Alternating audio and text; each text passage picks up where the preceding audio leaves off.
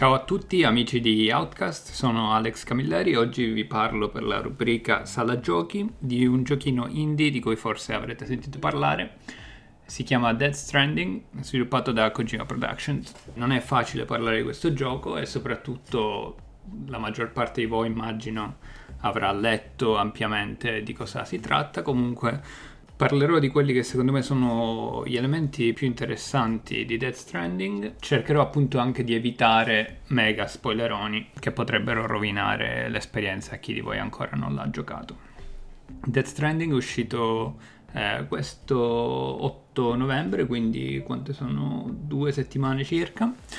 Storia principale ultimata in circa 55 ore. Ora credo di essere su una settantina ottantina di ore. Secondo me abbastanza per eh, appunto trarre le mie conclusioni.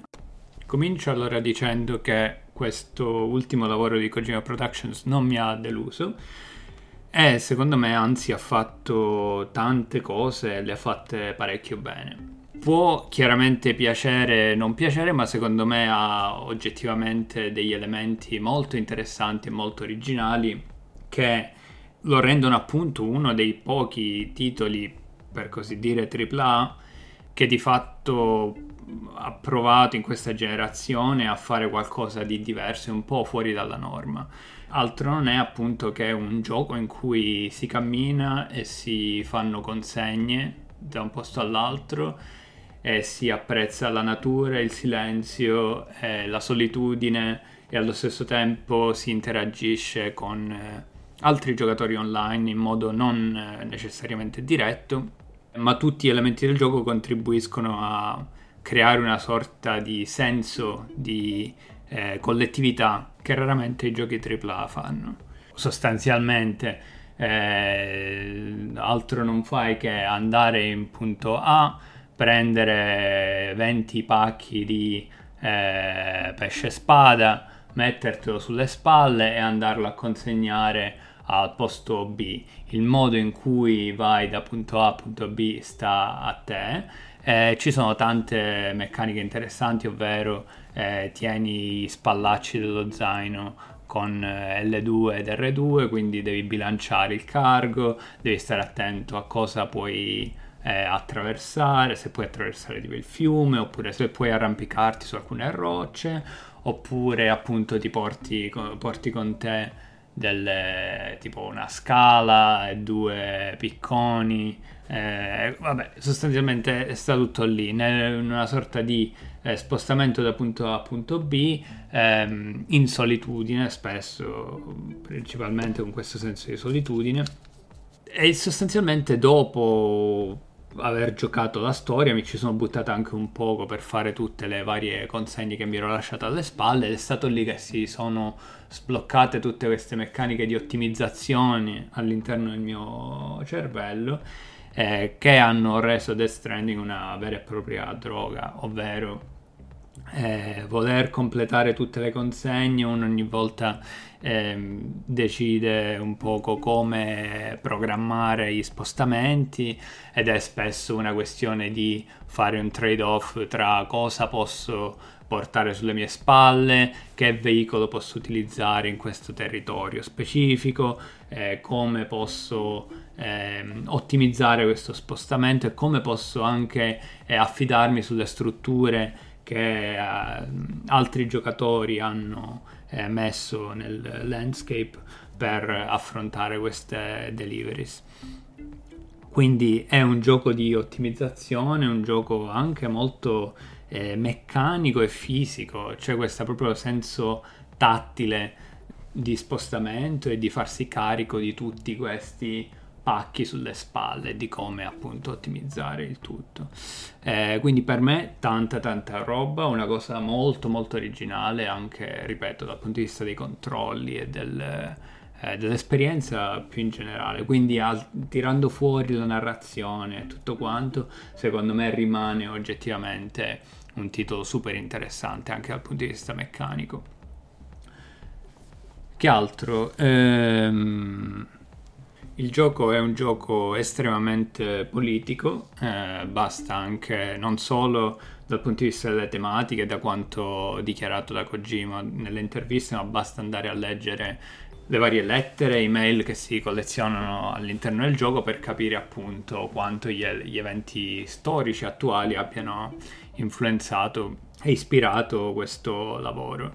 Questi elementi storici attuali non fanno altro che eh, colonna portante di quella che è una delle filosofie principali che Kojima ha da sempre portato avanti in Metal Gear, ovvero la denuclearizzazione e appunto la ricerca, la, la ricerca disperata eh, di, del raggiungimento di una pace mondiale che sappiamo tutti chiaramente mai accadrà.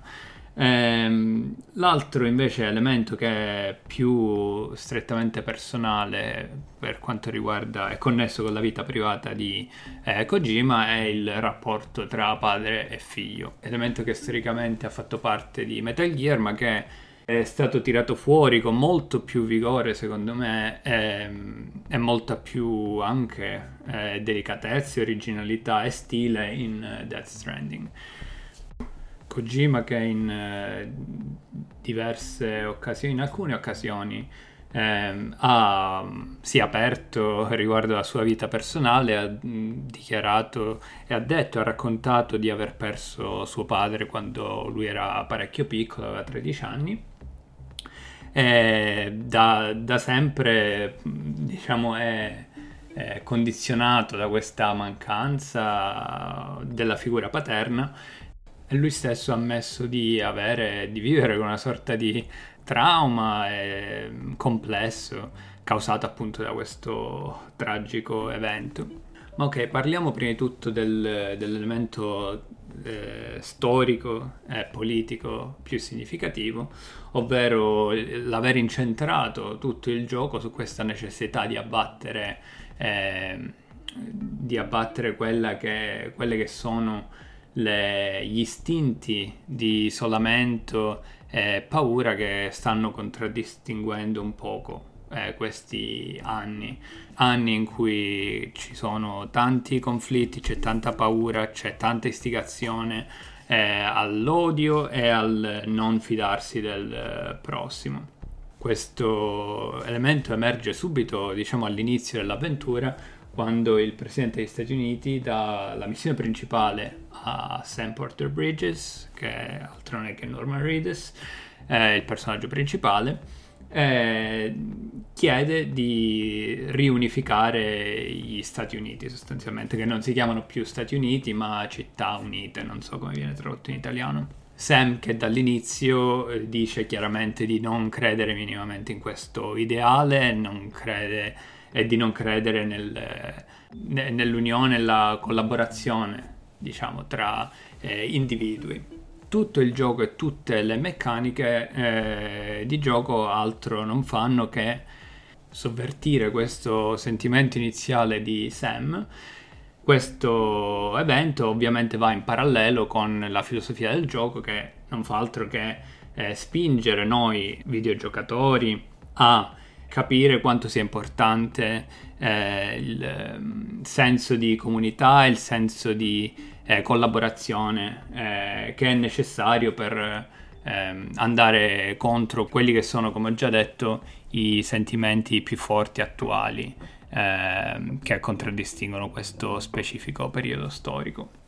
Al di là della narrazione ci sono anche diversi eh, elementi che emergono a far fronte di questo eh, di questa necessità di unione. Uno tra questi è l'introduzione del, degli elementi online, cosa che eh, succede a poco a poco quando si inizia il gioco diciamo che è tutto molto eh, isolato, tutto molto silenzioso, è più una sfida uomo-natura. E dopo i primi due atti circa cominciano a entrare in funzione diversi meccanismi online per cui il eh, giocatore non fa altro che vedere e percepire eh, la presenza di altri giocatori in un um, tentativo di ricostruire gli Stati Uniti. Quindi sostanzialmente quello che è il tema della ricostruzione del, dell'unione eh, tra le persone eh, viene perfettamente rispecchiato in, che le, in quelle che poi diventano le dinamiche di gioco,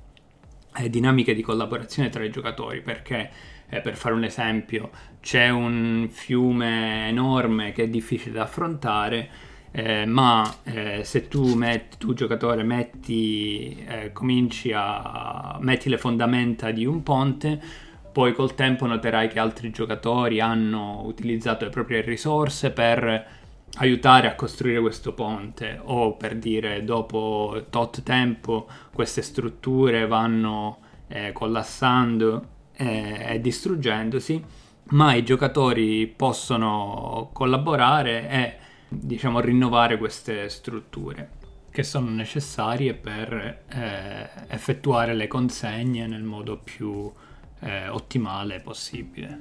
Questo si ricollega anche perfettamente al modo in cui noi al giorno d'oggi affrontiamo un po' con le discussioni eh, da dietro il monitor. Spesso e volentieri noi non vediamo chi sta dall'altra parte del monitor, non vediamo con chi parliamo e con chi ci stiamo confrontando.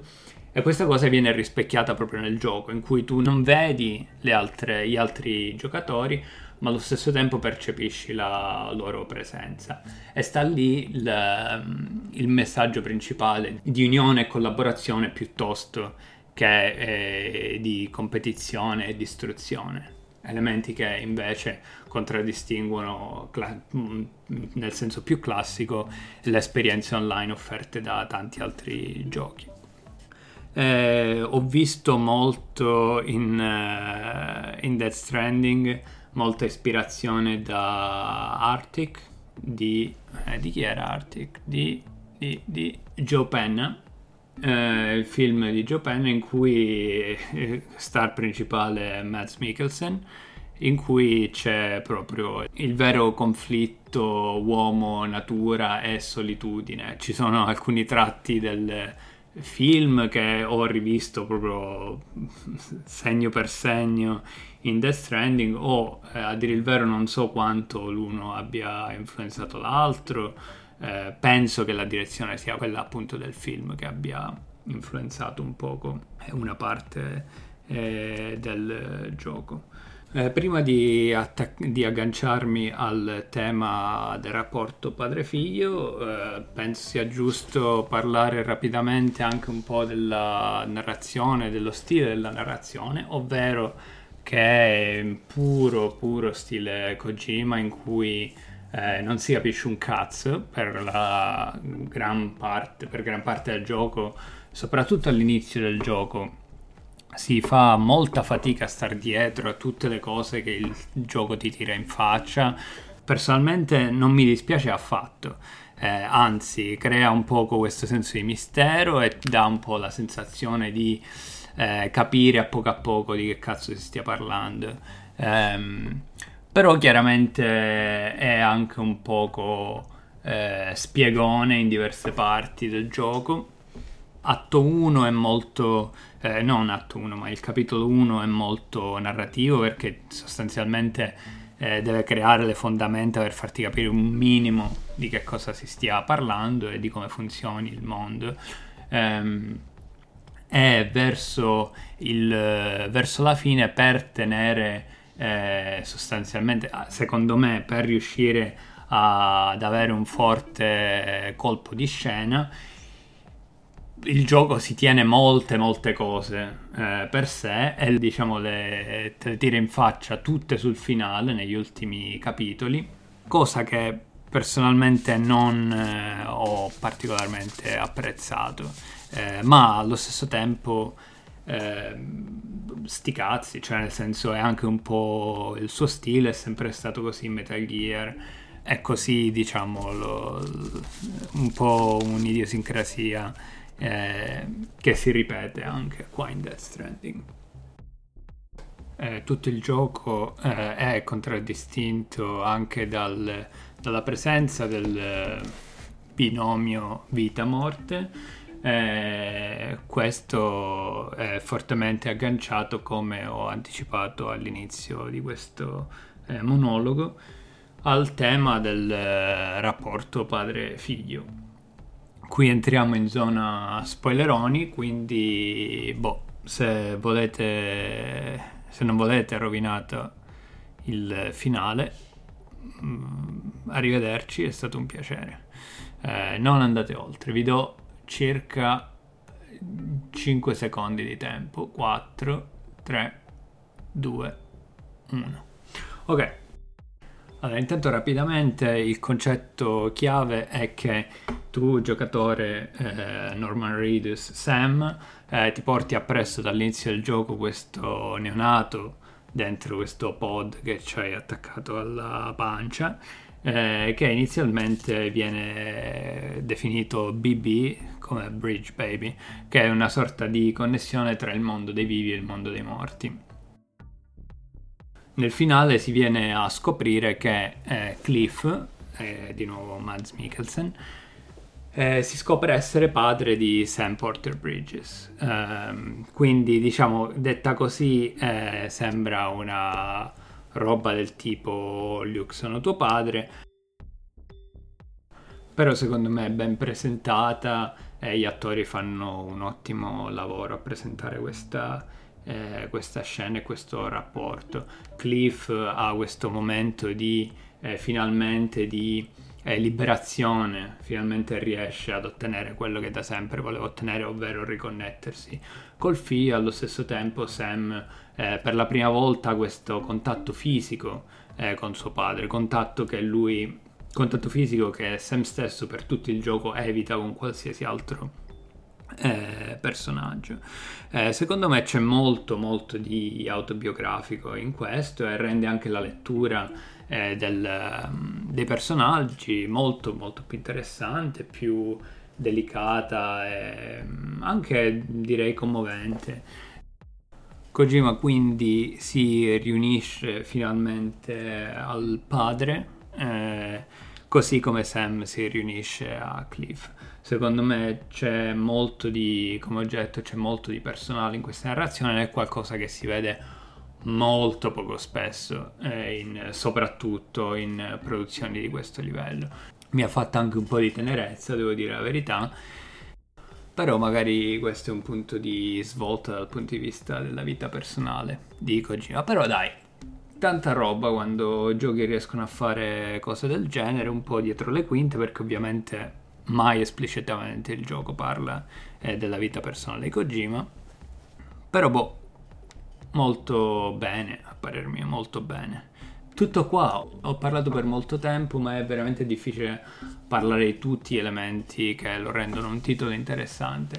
Secondo me, eh, come ho detto all'inizio, indipendentemente se magari il gioco è una noia totale, per alcuni, ripeto, secondo me è oggettivamente un titolo molto molto interessante, quasi una, eh, una boccata d'aria fresca, una gemma, visivamente incredibile ehm, musiche bellissime, eh, personaggi mm, così così, però diciamo in stile eh, Kojima, eh, molto riconoscibili. E gameplay proprio droga totale. Quindi bravo Kojima, brava Kojima Productions, eh, bravi noi, bravi tutti. Eh, e questo è quanto. Ho blaterato per quasi 20 minuti ormai, eh, un po' me ne dispiaccio, ma allo stesso tempo potevo andare a ruota libera per altre 20 ore, quindi vi ho risparmiato questa sofferenza. Va bene, io ho concluso. Ciao a tutti e buona serata. Madonna, quanto era brutta la scena quando c'è la tizia con la clessidra che si innamora del tizio e fanno i balli e si baciano e si guardano negli occhi e piangono. Non lo capisco, non lo capisco.